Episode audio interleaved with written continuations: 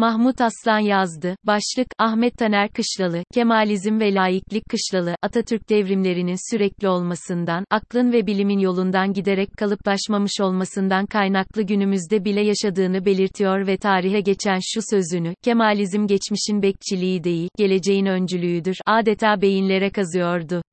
21 Eylül 1999 tarihinde Ahmet Taner Kışlalı evin önünde arabasına konulan bir bombanın patlaması sonucu katledildi. Bu olay 1990'lı yılların başından itibaren Atatürkçü aydınlara yapılan planlı saldırı dalgasının bir parçasıydı. O dönem yapılan aydın cinayetleri olmasa Türkiye belki 20 yıllık siyasal İslam yönetimi altına girmemiş olabilirdi. Bu çıkarımı şuna dayanarak söylüyorum. Bininci Aksoy, B. Üçok Dursun, U. Mumcu ve A. T. Kışlalı gibi aydınlar bugünlerin geleceğini 30,40 yıl önce görmüş ve toplumu uyarmak için yazmış, örgütlenmiş, tehditleri aldırış etmeden toplantılar düzenlemişlerdi. Hepsinin üzerinde durduğu en önemli konu tabii ki Atatürkçülük ve Cumhuriyetimizin temel taşı olan laikliktir. Kışlalı ve Kemalizm Ahmet Taner Kışlalı kendisini Atatürkçü yerine Kemalist olarak tanımlamaktadır. Kendini bu şekilde tanımlamasının sebebi ise 12 Eylül gibi Türk İslam sentezci bir rejimin kendisini Atatürkçü olarak tanımlamasından dolayı bu terimin yıpratılması ve Kemalizmin uluslararası dile girmesidir. 1990'lı yıllarda Kemalizme olan ilginin giderek arttığını 1996 yılında Viyana'da yaptığı konuşmada şöyle anlatıyor. Kemalizm eskiden 10 Kasımlarda bir ders anlatırken son 3 yıldır ilgiden dolayı bir hafta anlatıyorum. Denizli'de gittiğim konferans salonunun ilk gidişimde 1 bölü 3 ü bile dolmazken, şimdi salon dolup taştı. Bu ilgilinin sebebi de Kışlalı'ya göre, karşı devrimcilere, olan tepki ve Sovyetler Birliği ve Yugoslavya'nın yıkılmasıdır. Kışlalı, Atatürk devrimlerinin sürekli olmasından, aklın ve bilimin yolundan giderek kalıplaşmamış olmasından kaynaklı günümüzde bile yaşadığını belirtiyor ve tarihe geçen şu sözünü, Kemalizm geçmişin bekçiliği değil, geleceğin öncülüğüdür, adeta beyinlere kazıyordu numaracı cumhuriyetçilerin Kemalizmin demokratik olmadığını nitelemeleri üzerine ünlü Fransız siyaset bilimci Profesör Bininci Duverger'ın şu yazısı ile onlara okkalı bir ders veriyordu. Kemalist Parti'nin birinci özelliği demokratik bir ideolojiye sahip bulunmasıydı. Tek partili şefler için ideal çoğulculuktu. Mustafa Kemal'in siyasal rejimi çoğulculuğun üstün bir değer olduğunu kabul ediyor ve çoğulcu bir devlet felsefesi içinde işlevini yerine getiriyordu. Üstelik, Türk Tek Partisi'nin yapısal açıdan da totaliterlikle ile hiçbir ilgisi yoktu.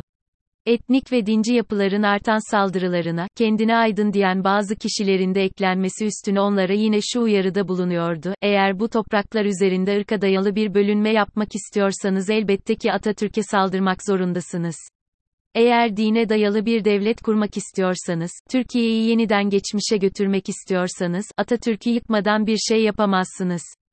Bunlara bir ölçüde saygı duyuyorum inanarak bu saldırı yapanlara saygı duyarım.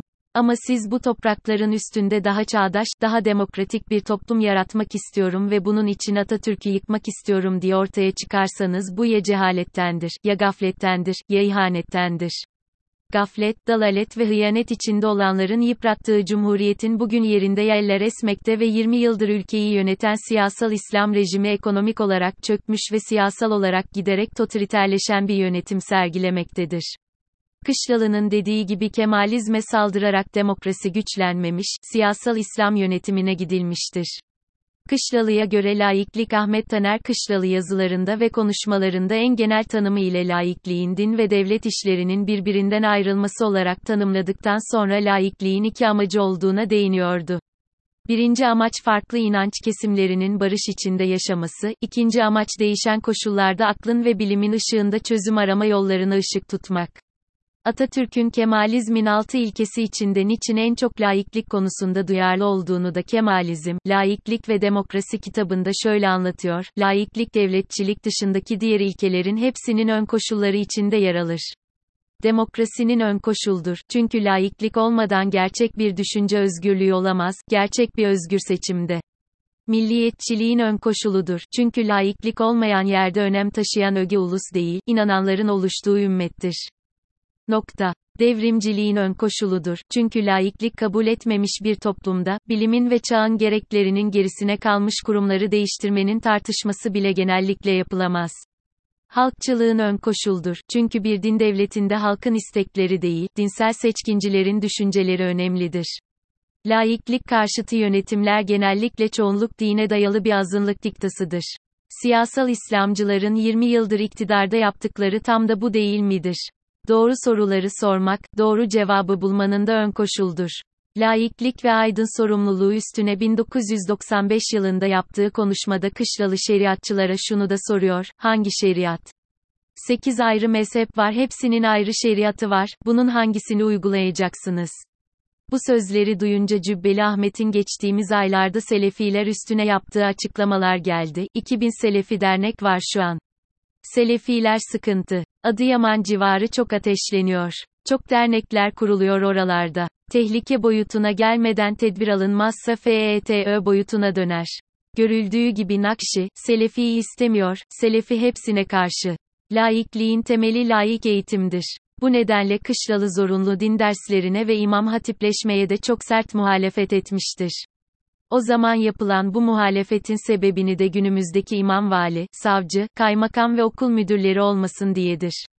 Günümüzde tartışmalı yapısı gittikçe gün yüzüne çıkan Diyanet İşleri Başkanlığı için 1999 yılında katıldığı 32. gün programında şunları söylüyordu, Diyanet İşleri'nin sağlıklı yapısı yok. İslam içinde tek yanlı taraf tutuyor.